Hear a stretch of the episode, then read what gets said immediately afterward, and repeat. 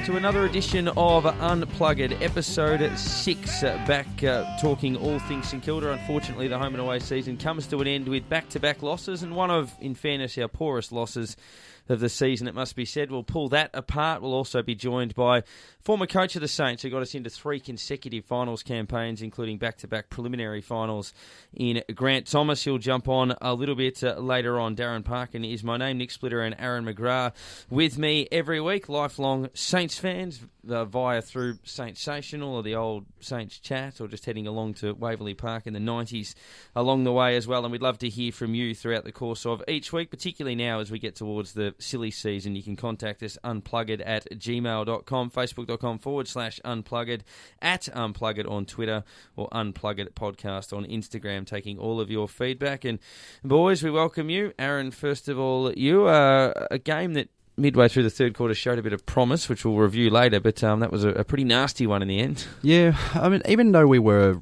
reasonably close, it sort of did feel a bit more than what it was a lot of the time, though. Um, I think we had plenty of the shots at the goal, but once again, the, that goal kicking accuracy that really, really let us down. But it it just didn't feel like we were going to run over them at any point.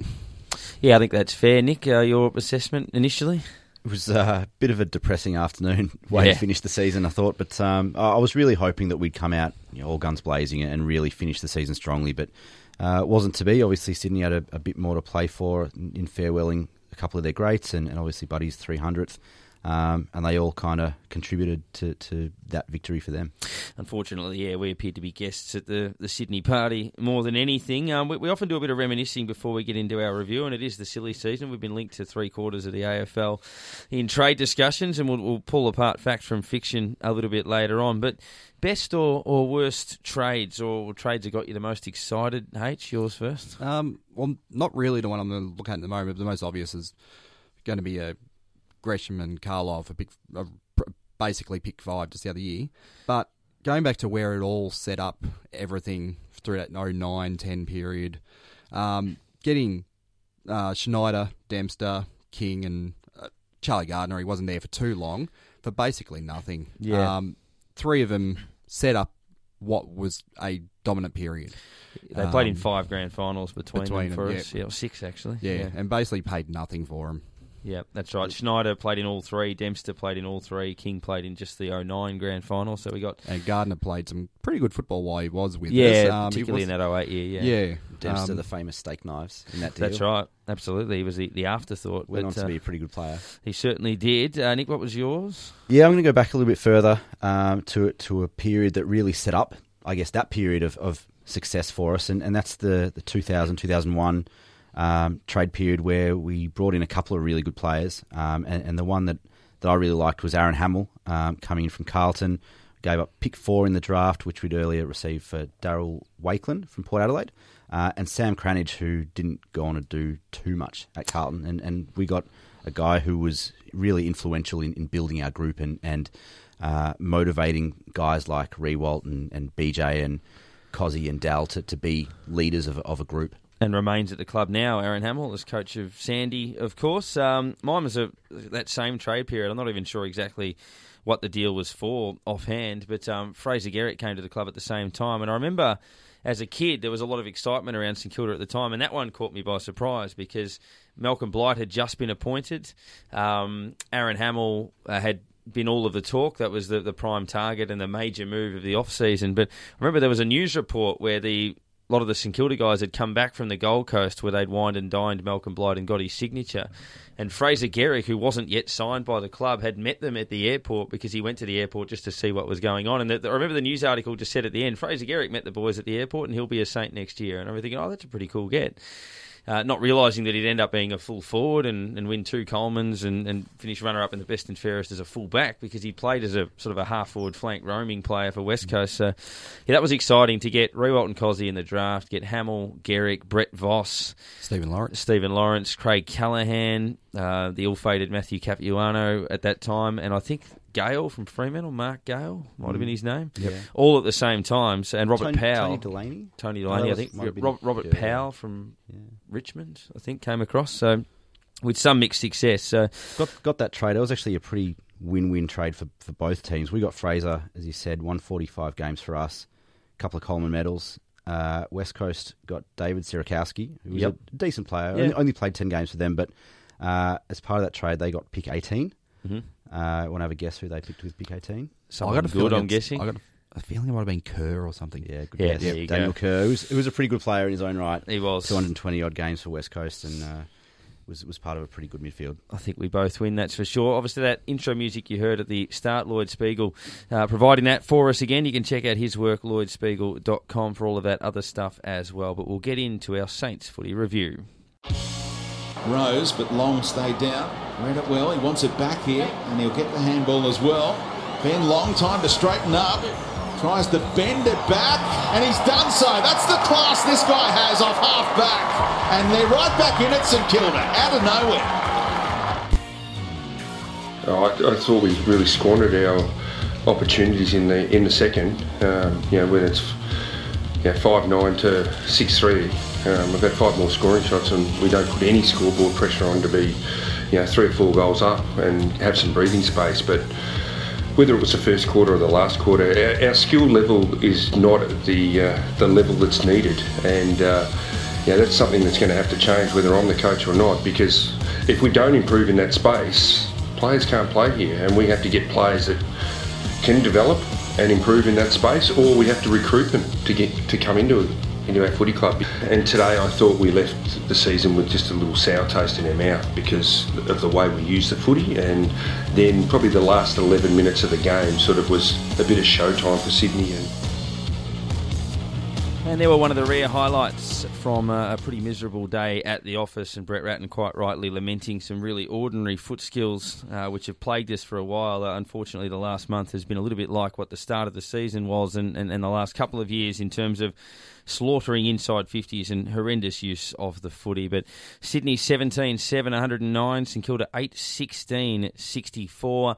After being five goals down in the first quarter, at one stage we led 6 12 to 7 3 in the third quarter, and that was the chance when we just kept peppering. I think there was a stretch in the game where we kicked five goals 7 to one goal 2 or something like that, and that's where we needed to take full toll. But it wasn't to be. There were some good contributors, but I guess as is so often the case, probably not many standouts. Nick, what did you uh, what did you make of that? Because in the blink of an eye, it was gone. Halfway through the third quarter, it was we're half a sniff, and five minutes later, we were gone. Yeah, I thought I thought around half time in, into the third quarter, I thought we, we really had a chance to run over the top of them. I, I thought we were going to be the fitter team.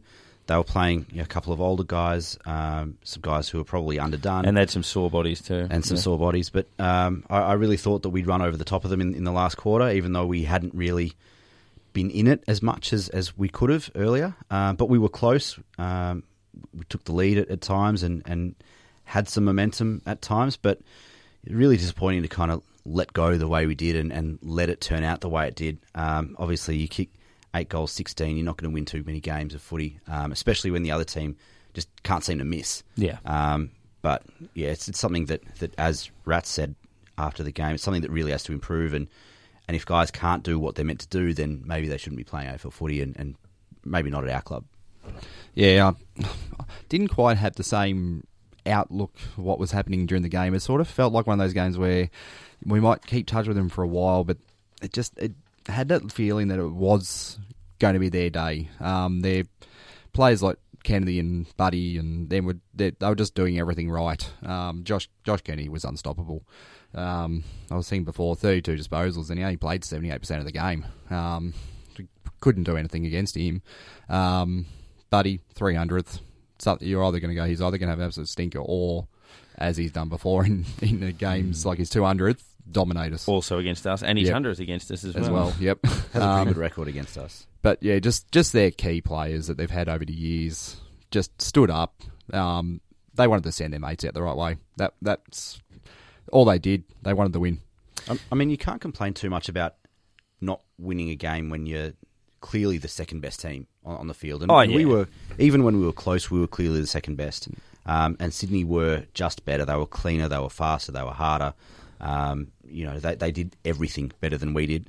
Um, but yeah, like I said, I was just really disappointed that, that we couldn't use our fitness and, and our, I guess, our youth to, to our advantage towards the end of the game. It's often the story of us though, where we're we look like you know they're, having a dip, but it looks so for some reason it looks like it's we're playing a different game, and it's so much harder for us sometimes where we'll win possession of the football and things that look relatively straightforward at times when it's not working. When it's working, it looks great, obviously, but it can look so cumbersome where it's. Mm how are we going to get the ball over the top there? Oh, we just, just sort of scrounged it forward. But mm. even little things like in the second quarter when just just things you can't miss. Jack Lonie had it about 40 metres out and Hannebery was running into an open goal and all he had to do was hit him 15 metres away with a chip pass and kicked it over his head and just little stuff like that. And it can be frustrating to watch. I mean, you, you see it when they break through like the Melbourne and the Bulldogs game, but there were there were times in that game where you were just like, it's not supposed to be this difficult to, to transition the footy. I don't think I've seen too many sides, as frustrating as it sounds, where you'll you'll be at the ground and you'll see them win the ball at centre half forward or in the middle. You'll look inside fifty, you'll have five players there, and you don't score. Mm. And it's impossible to fathom how you don't score in those cir- circumstances, but it happens all the time. Yeah. And yeah. while, while, we're on frustrating things about about the footy and especially about this weekend, H, I wanted to, to raise something that we, we mentioned. We watched the game on Saturday afternoon together, and and uh, it was funny hearing the, the, the fans kind of around us you know, some common common refrains, which I think are, are normal for you know historically in, as footy fans and at the footy. But the the old the old just kick, kick it. it. just kick it. Um, you know, I, th- I think. and two seconds later, we do win and we lost it. Yeah, look, it's it's a good sentiment. Yeah. Obviously, we want to get we want to move the ball quickly. We want to get it out of congestion and, and, and kick it to our advantage. But players are actually coached not to just kick it. Yeah. Um, you know, and, and things like man up Saints. Um, they're coached not to man up. They're, they're coached to, to defend in zones mm. and, and defend parts of the ground specifically rather than specific men at times. Uh, and, and, you know, hearing hearing the man up, uh, just kick it long, kick it, Saints. um, when, clearly that's not the game plan, it, was frustrating. It's one of one of players my, seventy metres out, and we've got no one in the fifty. Yeah, that's right. And, and, then and then someone does kick it under pressure, and straight it just drops in the lap of, of yeah. opposition defender or midfielder, and, and it's just it's just really frustrating. One of the things that really really uh, grinds my gears at the footy at the moment. Yeah, uh, there, there are quite a few of those, and yeah, there, there are a few players that were frustrating. I guess without sounding harsh, because I think it's a hard one to assess on, on Brett Ratten, but is there any danger that that was, I guess, a mortal blow in the sense that they were not as competitive as they needed to be? I mean, I was discussing it with a couple of other Saints fans, and Michael Egan is one that we all know quite well. On Twitter, I was talking to him about it, and the last, the first two games under Brett Ratten, there was a clear and obvious change. Or keen to ask um, Grant Thomas about that as well. But in the last four weeks, it seemed to be a little bit more of a back to the way they've been getting beaten earlier in the year. Is it unrealistic to suggest that that should have changed more in the space of six weeks, or is Brett Ratten not not expected in a short space of time to be able to turn that around so quickly? Unless you change your list a lot, I don't think it really yeah, does. I agree. Um, I just hope they do. yeah. I think there were still there were still signs that we were playing differently. I mean, yeah. the, we we got to keep in mind that for a start, this is round twenty three. The, the guys literally had nothing to play for except you know, potentially trying to keep a place on the list, which is, you know, big enough in its own. But in terms of, you know, team success, there was nothing really to gain um, by, by winning the, the match. And I still think that we are playing more direct. We're running the ball, we're moving the ball a bit quicker, um, and, and, taking a few more chances through the middle than we were previously. Um, doesn't always come off, and, and as, you kind of mentioned, the, the list hasn't changed from the, from previous un, under Richo. Um, and some of the skills just aren't up to scratch. And and when you're trying to move the ball quickly and you're trying to, you know, hit up targets further up the field and and you know run through the middle and, and trying to use some pace and, and dash, um, you know. Ultimately, you need players who can do that, and we don't have a list that's built for that at the moment. we mm. Our list is built for patience. Um, you know, let's let's move the ball patiently and slowly. Let's hit targets short. We can move wide, play down the wings, um, and, and, try and you know hit someone up on the flank uh, and move the ball kind of slowly into into our offensive zone. But um, what Rats I think has, has tried to do, and what I've noticed is is a lot more, um, you know, dash through the middle, leaving caution to the wind. I guess in, in some cases, and, and we've seen it with guys like Nick Hind on occasion, um, picking the ball up in the middle of the ground and, and, and running, you know, using his, his power and his burst. Um, to our advantage and kicking some goals, but we don't have a list that's built to do that. And, and I think you know that'll be a really um, clear focus for us moving into trade and draft period um, to to figure out the best players to utilise that game plan if it is Ratten that, that ends up getting the job, and, and whoever that is will, will have, I think, have some input into what those players and, and what those moves look like. Yeah, and I think the as you talk about the speed with Hind on the wing and that sort of thing, and we kind of looking towards who's possibly going to be coming into the team because um, that's probably what we're kind of focused on getting a bit more pace, a bit more skill ball use. Mm. Um, we possibly do look at moving the ball quicker next year. Yeah, I think we just um, need to be more efficient. And, yeah, and that's just all, all around hit, the ground. Hit those easy targets that we should hit. And, and, and just to, to answer the, the original question, I, I, don't think that the last two or three weeks should have too much of an impact on um, on Ratten's hopes of, yeah, of getting the job. And I, I still think he's the front runner. Um, I still think he has the advantage over anybody else. Obviously, we're not, you know, we, we're not privy to the, the presentations that, that are being put to the club um, and the interviews and, and, all that sort of stuff. But um, I don't think Rats has done too much wrong in the last couple of weeks. Now, um, there's a lot of players we can analyse, but we'll do that perhaps as part of a review next week in regards to the list and, and whether they'll survive or, or, what the future might hold. Some of those guys that are fringe-ish, like Newnes and Acres and Sinclair and Lonie and all of those sorts of players. But the three, two, and one, uh, we'll stockpile some of the Player of the Year votes and, and compile this over the course of a season. But coming into this, Jack Steele 14, Seb Ross 13, Hannebery 9, Marshall 8. Your main contenders, your three, two, and one first, H? Um was a very, very difficult one to do this week. Was, um, yeah. Wasn't, as we say, no standouts really. Um, basically, I've had to give it three to Hannebery. Um, consistent. That's that's all he has been. Um, is is twenty eight touches, twelve contested possessions. He he did what he was he's there to do. Um, probably had the did the best job for what the jobs are given to each player. Yeah. Um, uh, sorry, Luke Dunstan two. Um, fifteen contested possessions. Did the same. Got in there. Got the ball for us. Um, and yeah, you, used it okay, but he was sort of the ones that one of the ones that sort of gave it up when trying to move the ball too quick down the ground, and we didn't really have anyone there. Um, that was his only real downs on the day, and one to Seb Ross. Um, again, another effort. Um, Nothing, nothing out of the ordinary, but did his job that he needed to do. Nick, yeah, uh, same. I, I think Hannebery w- was our clear best out of a, you know, I guess a disappointing group. Um, as you said, he had a fair bit of the ball, five tackles, seven inside fifties, and seven clearances. Did pretty much everything he could have done. Um, two to Jack Steele, I thought he was pretty good as well. Uh, Twenty-seven touches and seven tackles, did his job. Um, unfortunately, the I guess the, the pack mentality of the Sydney midfield took over at times, and, and there was not much you could do about it. Um, the one was really difficult. Uh, I had Dunstan in that group for, for the one. Um, if he'd kicked one or two of the, the shots that he had, uh, probably would have snuck in. Um, but I went Josh Bruce for the one. Um, kicked two goals, one, had seven score involvements, five marks, um, up the wing and inside 50, uh, and just worked really hard, just just worked his butt off all, all day. Got the same players as H, but a slightly different order. I gave three votes to uh, Luke Dunstan. I thought his uh, consistency over the course of the game. Two votes to Seb Ross uh, kicked a couple of goals. He's, he's, certainly been probably more offensive in the last six weeks under Brett Ratten. He's one guy that I think's had a, a better back end of the year under the uh, under the new coach. And, and one vote to Dan Hannebery, uh, twenty eight possessions and was lively. Should have kicked a goal as we said. He got burnt running into a, an open goal at, at one point and, and, missed another chance as well. But his five weeks have been what you would have hoped from him. He's been getting mid twenties and pushing forward and been really creative. So if he can get a pre season under his belt, you'd love to have him 20 times next year. Uh, we are going to turn our attention to our feature interview of the week, and this time it is former St Kilda coach Grant Thomas. We thought we were in for a pretty cold, old, boring Saturday night as he goes again. He's got Barry Hall. Stevie Milne has poked the past to Hall. Will it be Benny Hall who make the trifecta?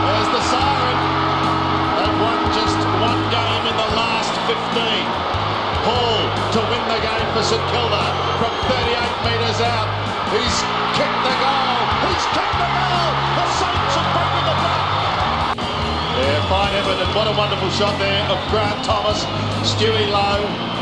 Nathan Burke is there as well, and Grant, you won't get the smile off his face for some considerable time, and neither you should because they've been through hell and now they're on their way back. And we do welcome now Grant Thomas, 72 games as a player for the Saints, 123 games as a coach. He's got the fifth highest winning percentage of any coach in St Kilda's history, and he's coached the third most finals behind only Ross Lyon's 11 and Alan Jeans' 17 finals as uh, coach of the Saints from 2001, the latter stages of 2001 through until 2006. Grant, uh, thank you very much for joining us. Cheers. Now, uh, if we go back to that period where you were a caretaker and obviously you were uh, appointed for the start of, of 2002, your thoughts on Brett Ratten's six week tenure? We know a lot's been said since the departure of Alan Richardson. Is, is three and three about right? Is it probably unfair to expect more given he's only had the group for a short period of time, or, or are you maybe unconvinced that, that he's the man for the job?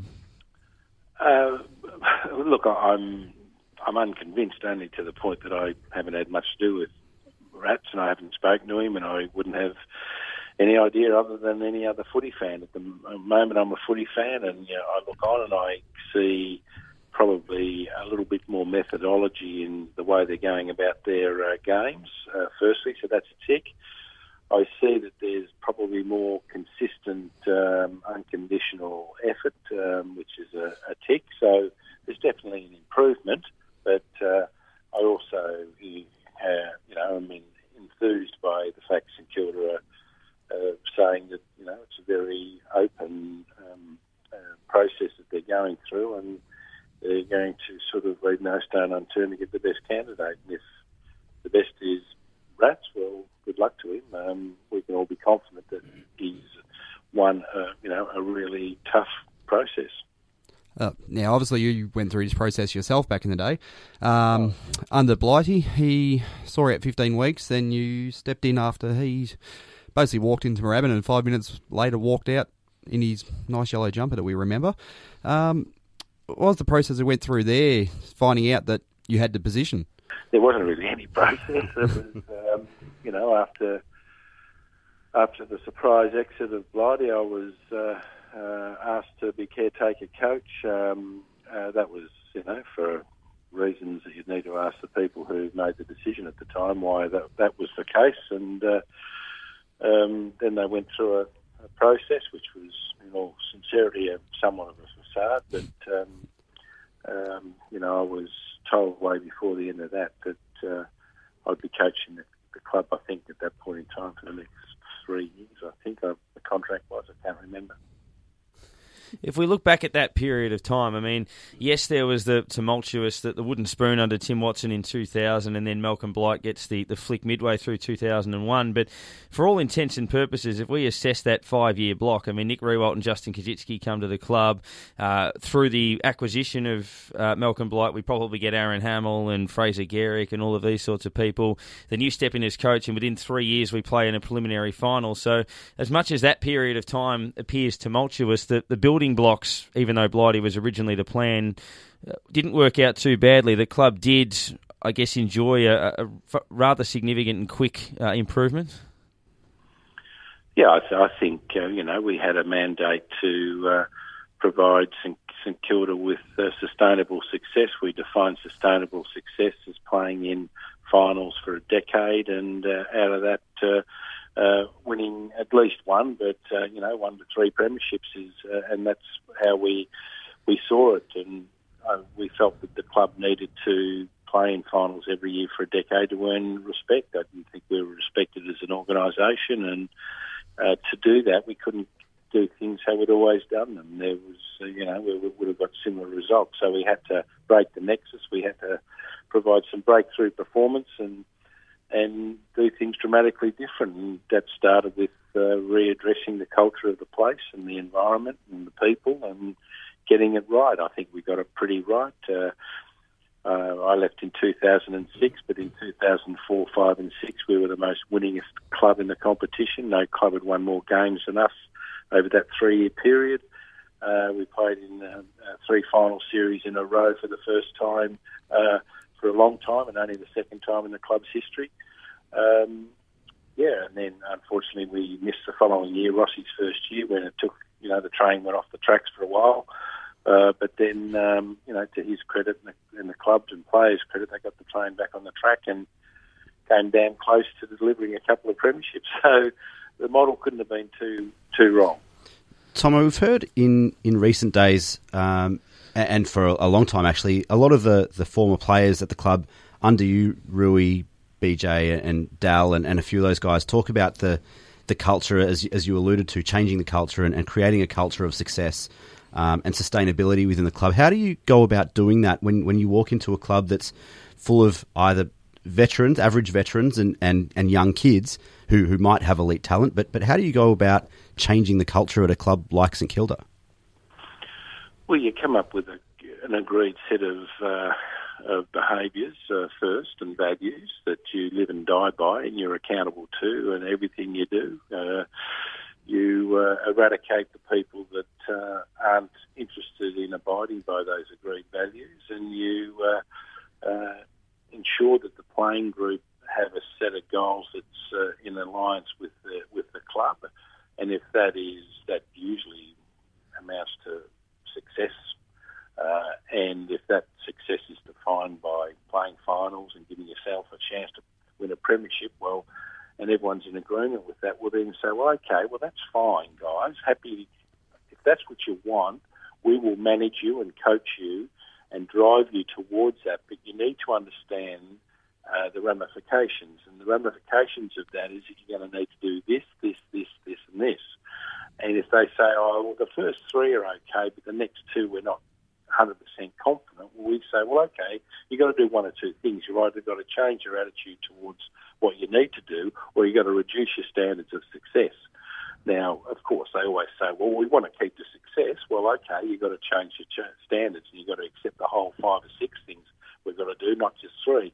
And once you have agreement to that, it's pretty simple. Guys, you asked for it, I'm delivering it, or we're delivering it, and we're managing you towards it. And, uh, and it's all encompassing, and it starts with getting the right people involved everywhere you look left, right, in front, above, beyond, below. Everyone is, a, is the right type of person you then got to change uh, your environment. You've got to make sure that uh, it is the right environment to, to live in and to work in, and then um, you've got to drive the right culture and the, uh, the culture of uh, expectation, the culture of success. Uh, you've got to have an environment where players can't wait to get to the club. If you can't wait to get to work, you work better, and that's a fact. We also wanted to accelerate maturity and uh, um, try and show players uh, how vulnerable they are, but also how how much they need to learn. And by that we started, and St Kilda has been credited with starting the AFL community camps, and we go to places for two or three weeks and immerse ourselves in those communities. And I remember getting lining up at uh, Spencer Street Station with 60 people, 40 players and 20 staff, all with a push bike and a backpack. And we went to Warrnambool for three weeks, two weeks, and we immersed ourselves in in hospitals, in prisons, in schools, and trained three times a day, and we did all that sort of stuff. That was part of it. The next step of that was to do um, high performance uh, altitude training camps in South Africa. The next step to that was to go to London and meet some of the greatest athletes the world's ever produced and train with them for two weeks to show them how little and uh, little you are in Melbourne, Australia, as a sports hero as against uh, the world. And then we took everyone to China and showed them just what it's like to live around a, a country that's got uh, 1.2 billion people and uh, uh, those sorts of things. So it was all about education and training and leadership and all those uh, fantastic things added up to change the culture of, uh, of the organisation. And as as the head coach, how much input would you have had? You know, this time of year, um, not playing finals. Obviously, silly season has started in, in, regards to trades and draft and all that sort of stuff. Do you then give a list of those characteristics or, or those character traits to your recruiting department and say these are the types of people we want in a club? Or how much input do you have in, in the type of player that, that the recruiters w- would have been looking at? No, I, just want the best player. I mean, I don't care what what background they've got. I don't care what they look like. I have a a, uh, a very strong belief and confidence in a long experienced career of management and uh, uh, uh, everything else to uh, believe that if you build the right uh, environment and you have the right culture and you get the right people, um, you throw anyone into that, you can help them to be successful and change their habits and change. So I don't say, listen, I don't. I only want public school boys, or I only want uh, people who haven't been in trouble, who, who haven't been in trouble with the law. I don't love that perspective. I just said to Bevo, you pick the best player, Bevo. Um, that's the most important thing. Uh, we get them in this environment, everyone will end up pretty good. I guess a, a two-part one from from me. Uh, in regards to, you spoke a little bit about respect from, from the outside. How much of it is, is that, and how much of it is, I guess, how you, you, you view yourself? I mean, I talk about that elusive premiership, and in the last say, or in that period from say 2001 to 2010, St Kilda did a hell of a lot right, put a hell of a lot of building blocks in place, but that was the one thing that didn't land, and it seems that that was the one thing that probably held the club back from, from maybe breaking through all of those barriers. That all it would have taken was to win one flag to, to, to effectively complete that entire journey. Is it as simplistic as that? That in, in the eyes of the, the footballing public, that's the that's the true way that you, you finally close that chapter. Oh, pretty much. I mean, that's one one way to look at it, and that's one vindication for what you're doing. But unless you've got very strong leaders and are able to drive through that continual performance, you'll you'll hiccup and you'll falter at the next hurdle. And you know, firstly, the club, uh, not not the club, but um, let's say um, uh, uh, uh, individuals, yeah. um, you know, got rid of me, and then individuals got rid of Ross Lyon. I don't think it was uh, a club. There's not St Kilda. It's people that are in charge at a point in time, and and you know, I think I had pretty strong. Um, um, skills and management to ensure that we were consistent, and I think I've proven that. I'm damn sure Ross Rossi had the same. Uh, he's proven that. Uh, but then all of a sudden, uh, you know, um, you get, don't get have the right leadership right from the top, whether it be board, executive, and coaching, and uh, you start to falter and you start to make knee-jerk decisions, and you start to go away from your core principles and everything else, and instead of playing finals, you end up uh, doing a whole host of other things, and pretty much we've been wallowing around since. Now you're known for doing a few different things while in, in your coaching time.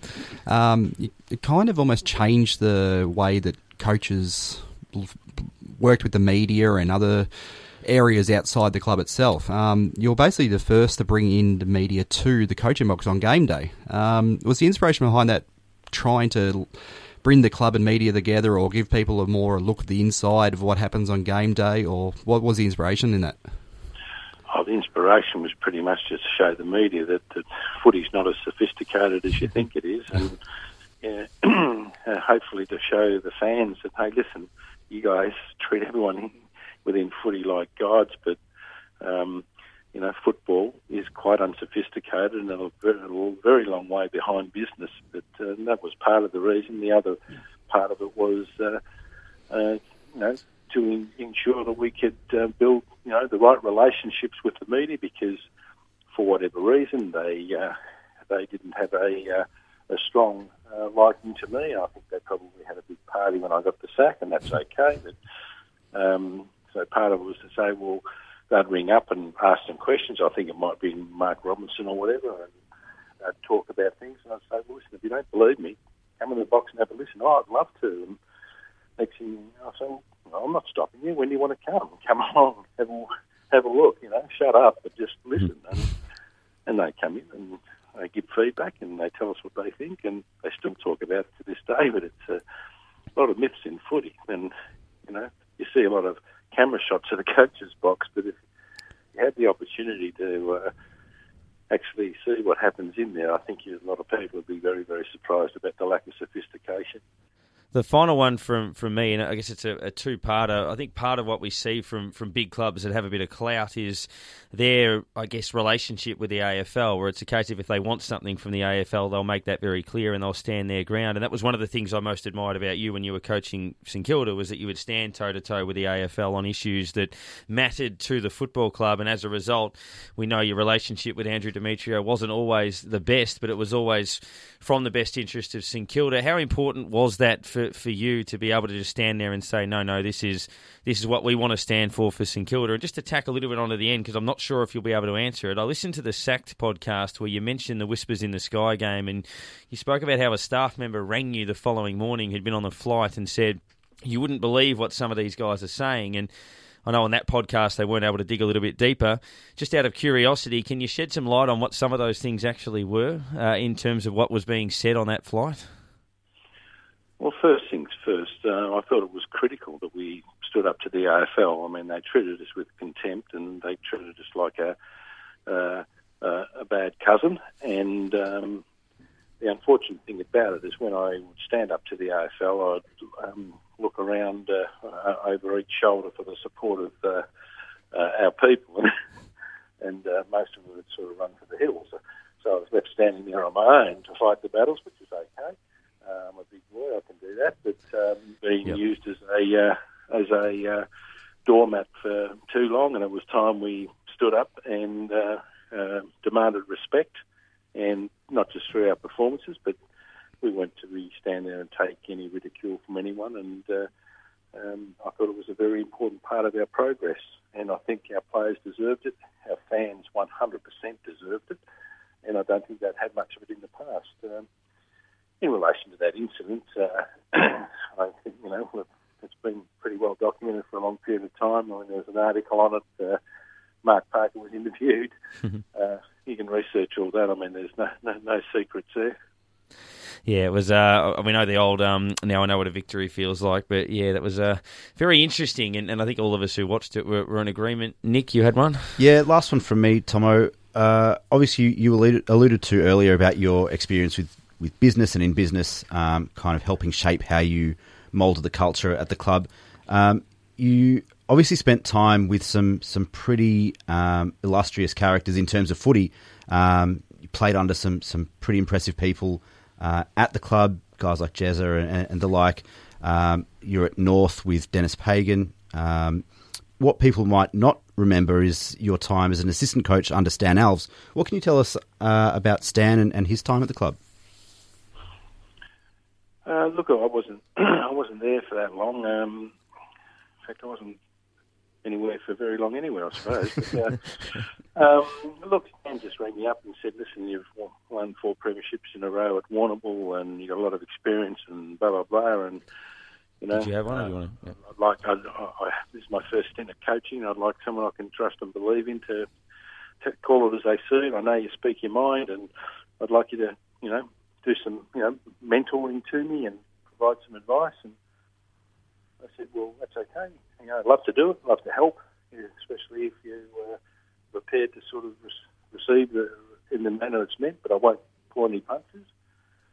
And that went okay for a period of time, and uh, then uh, you know we sat down after about 14 weeks or 15 weeks, and Stan asked me uh, a couple of questions, which I gave him couple of honest answers to, and uh, he didn't like it, and uh, so he asked me to leave, and I said fine, that's, that's fine, so I left. that's simple. Now, as you said there, you And I think he uh, might have uh, ad- adjusted some of the things I was referring to. Well, I know he did. Um, and he went on to, you know, coach for a few more years and do pretty well. They just said there, you you weren't at places for very long there, which ended up giving you a nickname by Patrick Smith. So it's, the same question you can answer is, what is your favourite breakfast cereal? Um, oh, bacon and eggs. No, I thought I was going to go with cornflakes there, but you know, how how did that relationship go along with, with Patrick? Patrick. Well, Patrick Smith is the brother of brother Paul Smith, who was my headmaster at St Bede's College, which I never found this out for a while, but our uh, one of my good mates from school, who became Father Michael Sierakowski, who became uh, or in the, a parish priest in Bentley for a long time, I asked him to come along and be our our priest uh, within the uh, club, uh, just for players to go and talk in, when they couldn't talk to anyone else, and uh, and we asked St Kilda, so we're saints, so it was good to have uh, priest there him, guy Father Michael, and he said, told me one day, you know why you're having so many problems with Patrick Smith? And I said, no. And he said, well, his brother's brother Paul Smith. I said, you're kidding me. Because I used to torment brother Paul with a fair bit, and I think Patrick might have been trying to get me back. So was, I think it was that simple, to be frank. Well, Grant, uh, watching the Saints under you was a, a lot of fun, and, and I think you, de- you deserve a lot of credit for ch- for helping to change the club so significantly at the time. We still chase that elusive flag, but you and, and Ross Lyon and plenty of others have given it a, a, bloody good crack, and I'm sure we'll all have a smile on our face when it comes. Thank you very much for uh, for joining us. Thank you. Love the Saints. Go Saints. Grant Thomas there. We'll jump now into our issues of the week. The big issues. St Kilda star Jake Carlisle. Well, you can officially put him on the trade table. Now, his manager, Anthony McConville, will meet with St Kilda, with their head of footy, Simon Lethlean, and their list manager, James Gallagher, this week to discuss his future. Now, both parties will say that Jake Carlisle is committed to St Kilda and likely to be St Kilda next year. That is true if they can't find another suitor. And the facts are, is there's a real chance Jake Carlisle is going to be playing at another club next year. And that was Sam McClure with the news that a couple of Saints are on the trade table. There's been a lot of talk around Jake Carlisle activating the clause in his contract, which he's successfully done, meaning that he is available and I guess likely to be retained by St Kilda in 2020. But Sam McClure suggesting he's on the trade table, and a, bit of a favourite son in Josh Bruce has had a good year, potentially getting shopped around as well. There's a thousand pieces of news we could go through here before we get to uh, some of your questions as well. But Brad Hill uh, we anticipate will nominate St Kilda, the $900,000 deal. It's hard to see that not happening. Uh, Karl Amon has suggested that he'll leave, wants to leave Port Adelaide again, as he did 12 months ago. He's been linked to both St Kilda and Melbourne, so it's one or the other. Paddy Ryder been linked to St Kilda and Essendon. I think his former club, uh, the other two, and we keep getting thrown around with the likes of Adam Tomlinson. Brad Crouch. You're obviously not going to land all of these players, but the latest one has been Jake Kelly, which has been doing the rounds, and particularly if you lost Jake Carlisle. But what do we make of all of that? We've been linked with a lot of players, but we'll start off, H, the prospect of Carlisle and Bruce. Would you or wouldn't you? Uh, well, I was going to start with saying that with all the players linked to the linked to us this year, we could actually make a pretty good team. But um, yeah, they're the sort of players that unless we get something better back, I would not be getting rid of anytime soon. They're not players that I want to get rid of for picks. Um, I think they're worth more to us than they are for ex- to any exactly. other club in terms and, of what they'd give up. Yeah, unless we get get a player that we look at going, they're going to fit in so much better, then well, I wouldn't trade him. The only the only thing I'd say on Bruce, and, and I love Bruce, and he loves the club, and I think he's one of those heart and soul players you hang on to. If if and it's all a big if, if St Kilda got another ruckman, even though it would only be short term, but let's say they got Ryder, and Marshall played forward ruck, and then Max King came through, who misses out? So if you're playing another ruckman forward and you're playing King forward, it probably comes down to Membrey or Bruce, and Membrey would probably win that battle. As good as Bruce is, and I love him, but that would be the only reasoning I would think. It's that's probably fair, and it, I, I, think it's it's a good, it's probably a good problem to have. Yeah. Um, but I think often, you know, and a lot of people we've seen it during the week um, about Max King and, and him basically having a walk up spot in the goal square, and I'm not sure it's that simple. Um, we know how long it takes big guys to develop. Um, we know he's been out for a very long time between the, the two seasons. Uh, we don't know what his health and his fitness is going to be like, and I'm not sure we can guarantee on having him in the goal square for, for 22 weeks, uh, 22 games, uh, mm. you know, all season. And it's it would be nice to have that sort of flexibility where he's if he's not able to get the ball, if he's not you know 100% that he can go back to the twos or he can have a week off and can bring someone like you know Josh Bruce or Tim Membrey back into the team. Um, yeah, it would have to be something pretty compelling for me to want to lose Josh Bruce. I think. Yeah, and I can see him being a player who's actually probably could be utilised in other positions as well. Oh, yeah. he, he, he's a bit of a bit of a swingman, I reckon. Mm. If we mm. really needed to bring There's someone down, of... bring someone down the back line. I mean, he played at GWS in the back line. Um, he's got experience all over the field, really. I mean, you a bit of Hunter and Hansen and those sort of guys yeah. who can play a bit of centre half forward, centre half back, a bit on the wing. Mm. You can see him spreading down the wing. Yeah. It's it's he he's got a pretty good game behind him wherever he really plays. He had a good year, and he, one thing he got back was his timing. He was running under the footy a bit for a while, but this year he certainly well and truly got that back. The Bulldogs have been the team he's been linked to, and Jake Carlisle, who knows, but. Zach Jones, I'm not a huge rap for, for Zach. I mean, he, he's been a competent player, but he strikes me as the type of guy that relies on his speed, runs too fast, and then tries to kick the footy, usually whilst running flat out. And, and his disposal efficiency wouldn't be great. And I'm not sure we need somebody with poor disposal efficiency. Mm. If yeah. we got him, if we got him for nothing, maybe. Yeah, is he a free agent? I'm not sure he's a free agent. I think he might be out of contract. I Right. think he's a free agent. which means we'd still have to trade unless Yeah. it was a delisted free agent. So basically, if we're Sorry, going, a delisted uh, pre-season draft. if we're going for a very late pick or something, sure, Yeah, but possibly. I I- wouldn't be spending too much. I kind of see him as the same category of player as Nick Hind, but I think Hind is a better field kick yeah, than than Jones. Um, and you know, I wouldn't mind seeing um, Hind play a bit off halfback in, in the same way, um, a bit of dash down the wing and, and off halfback. Um, but back back to Carlisle, I've seen a few things today since that, that report came out yesterday about uh, Jake Carlisle on the trade table, and, and a few comments around the, the topic of we need to remove his salary from the, the books and we need the money for guys like Brad Hill or Tomlinson.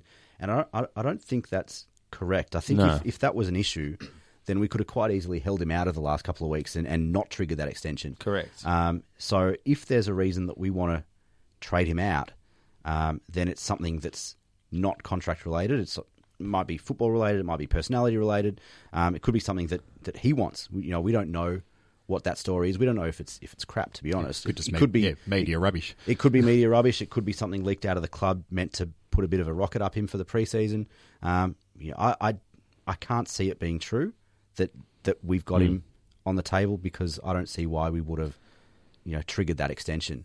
He's an interesting- That was the move. He's an interesting player, Jake, in that he's a very good player and he does a lot of things really well, but you can usually rely on him to do one thing catastrophically bad in a game, and he does make you nervous a little bit. Like you expect him to either, I think there was one against uh, the Bulldogs where he he ran. He was 40 metres away from two Bulldogs players, ran all the way up to where they were, and had his kick smothered. Yep. I'm like, how did you, how did you misjudge that when you had so much space behind the contest? But anyway, just, just little things like that. But it, but I think the good well and truly outweighs the bad. And Absolutely, and I think getting a full preseason, getting him fit and healthy, Mm. um, makes a big difference. It was pretty clear that he wasn't 100, percent even though he's you know he's obviously been cleared fit, um, but he wasn't 100 percent in terms No. of, of match fitness. Uh, was clearly a, a, a step slower than, than he is at his peak. Um, wasn't able to get the power into his legs, and that's that's something that's fairly common with uh, back injuries and chronic back injuries that you can't do a lot of that leg stuff. And, and for a guy his size, you really need to be able to be able to you know, push off the ground and, and get to a contest. Um, and, and he wasn't able to do that in, in the back half of this year. And I think getting him back on track and, and have a full preseason, getting him fit and 100% would make a massive difference because he's a really good player.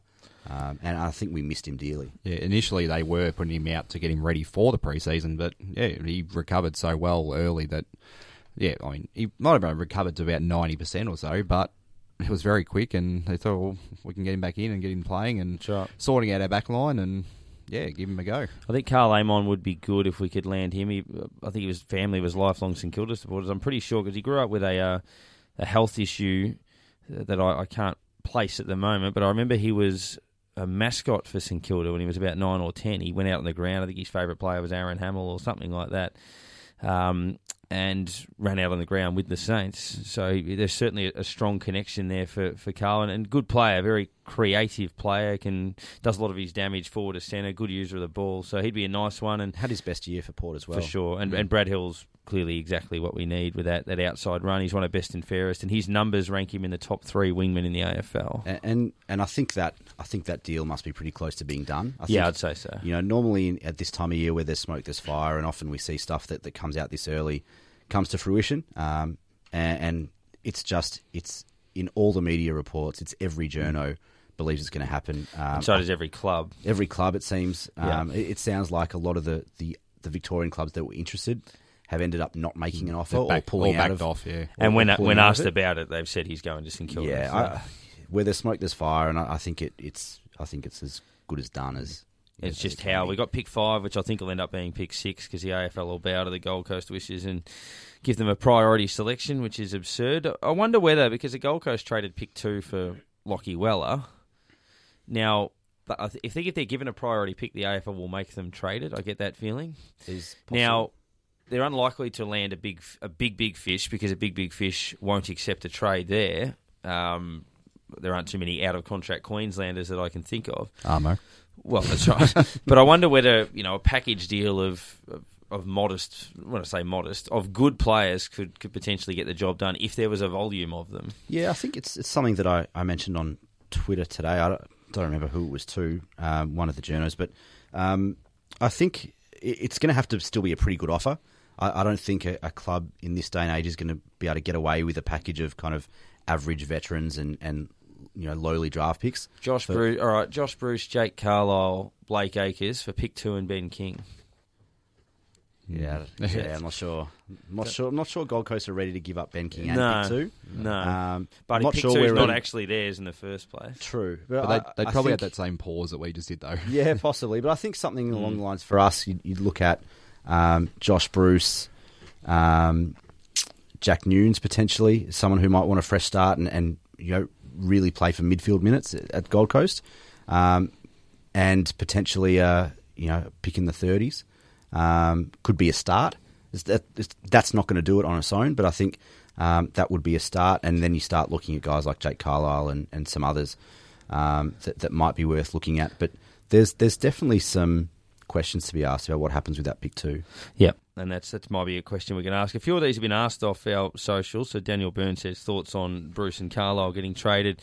Um, Reese Livermore asked about the, the Bruce trade of the Bulldogs and what we might get back. Um, depends As I said, where I- we'd see. Yeah. Not the sort of player, as I said, I'd like to trade for a pick or something. no, but, that's right. I mean, The Bulldogs. I mean, they've got some good young kids, but are they going to they're give not going to give up No. in wars, and they're not going to give up. No, Yeah. that's right. We're not going to get. I to have get heard a. a rumor that, um, and and I can't kind of substantiate it in any way, but I have heard a rumor um, that the St Kilda recruiting team is doing something with the Bulldogs, Mhm. um, and that potentially it's something that a, a player or someone that the Bulldogs wouldn't want to lose, or the Bulldogs fans wouldn't want to lose. But um, I don't have any more detail. That that's all I've heard, and. Uh, Hmm. Yeah, I- unfortunately, I can't can't give any more context to that, but that's just something that I've heard around the traps over the last couple of Or weeks. tune into our next couple of podcasts, and you might get a little bit more out of Nick on that one going forward. Um, Christian Bessel was asking about Karl Amon and, and Zach Jones. Um, uh, Alex Emery asking if we started the podcast so we could fanboy over retired heroes, possibly. Well, um, it's- it's funny story there. Um, Alex actually used to be a boss of mine, so I actually, Oh, right. I, I, I know his humour, and yes, as you can see, he's given us a little wink for that. So and both Nikki and Daniel and a couple of others have asked the question that we did discuss a bit earlier about um, whether we're still bullish about Brett Ratten. I think we're still on that on that train at the moment. And Paddy Ryder, probably the other one worth mentioning, Rob Shearer and John Zulian at St John fifty six on Twitter asking that question. So Paddy Ryder is will be thirty two, I think, at the start of next year. Still got some tricks, but he obviously likes to be the main man. At Port Adelaide, he's got Lycett and Ladhams who's coming through.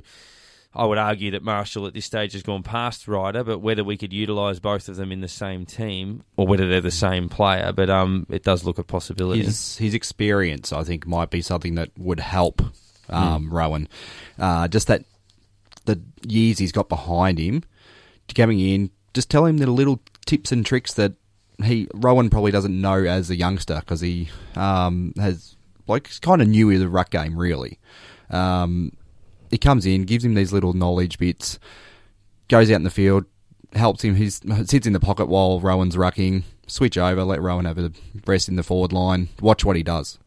Um, it, it could be very, very useful for us. He's he's a good player. He has he's lost a step over the last year or two. Um, he does still have some tricks. He, he's still a very good player, and, and he could help us in terms of, you know, growing Marshall's ability as as a ruckman and as a field ruckman. Um, I'm not sure that he'd play every game. I think it might be one of those things where he plays, you know, 12 to 16 games a year, um, depending on matchups and, and some of those clubs that have really strong ruck departments that like to run around with two mobile ruckmen.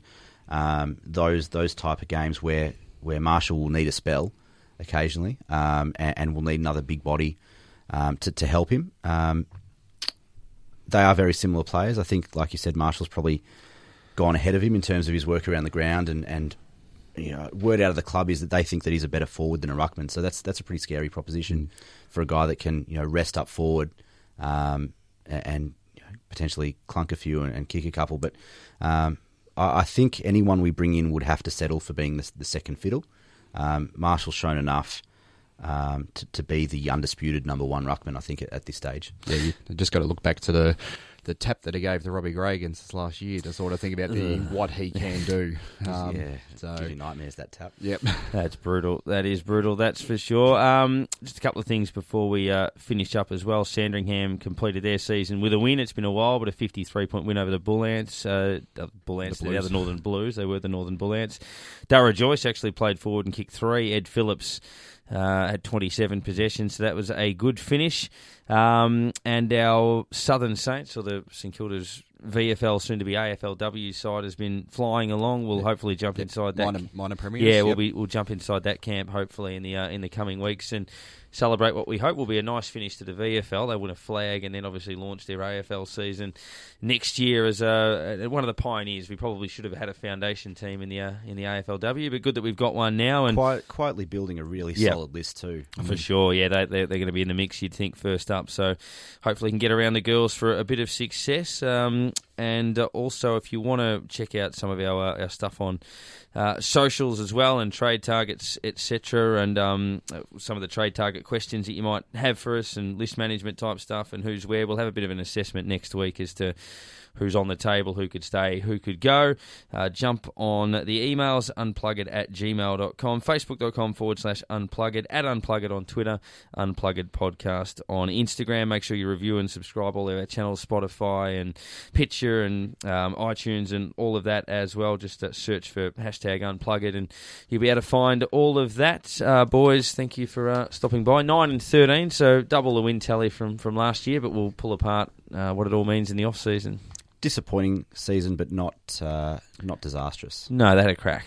Yep. Um, statistically, twice as good as last year. So we're going to go up from there. Yep, and uh, guys like Marshall and Clark, etc., certainly look very, very lively. Grant Thomas was our special guest. His finest moment as coach was the 2005 qualifying final victory over the Adelaide Crows. We'll finish with a little bit of that. He's been good, Montagna.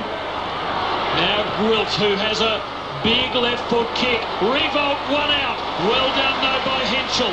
Milne dangerous. He should nail this. And the Saints are in front. The mark's taken by Ferguson. And after a torrid first quarter, that was a good sign from uh, Ferguson. Harvey now. He might kick his second goal. He's done everything in this quarter, and he's done a bit more now. Got it back again. Inside 50. Shanks the kick. Will pounces. And the Papua New Guinean kicks it into the goal square. And he's nailed the goal. His first in league football. And what a time to score. To Fisher again out wide. Mill Picked up by Hart. Beautifully read Dal Santo. Got it to Mill. Back to Dal Santo. Into the pocket. Harvey. He's done it all tonight. Any score will put them in front. It's a six-pointer. Long kick. Massey to Edwards. Stood up in the tackle. Couldn't find Dougherty. It's over.